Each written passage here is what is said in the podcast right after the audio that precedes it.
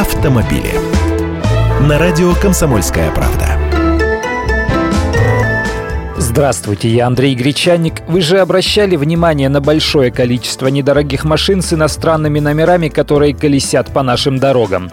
Нередко их водители ведут себя по-хамски, при этом за превышение скорости, например, их не наказать. Теперь с этим вроде как начали потихоньку бороться.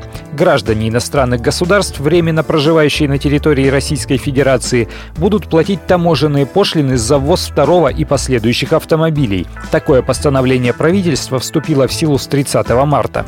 Дело в том, что некоторые иностранцы, временно проживающие в России, въезжали в страну на одной машине, потом привозили вторую, которую быстро продавали, затем третью. Их автомобили оставались в России без права на законное использование, потому что зачастую на этих машинах ездили уже совсем другие люди. Нашим-то на иностранных машинах с нероссийскими номерами ездить запрещено, но, например, гость из Таджикистана ездить на авто с прибалтийскими номерами может. Кто там проверит законность его прав на управление этого автомобиля? Хотя фактически это прямое нарушение закона.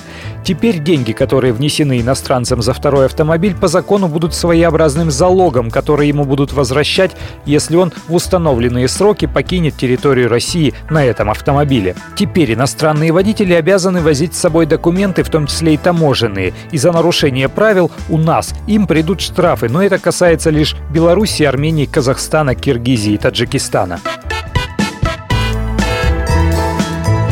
Автомобили.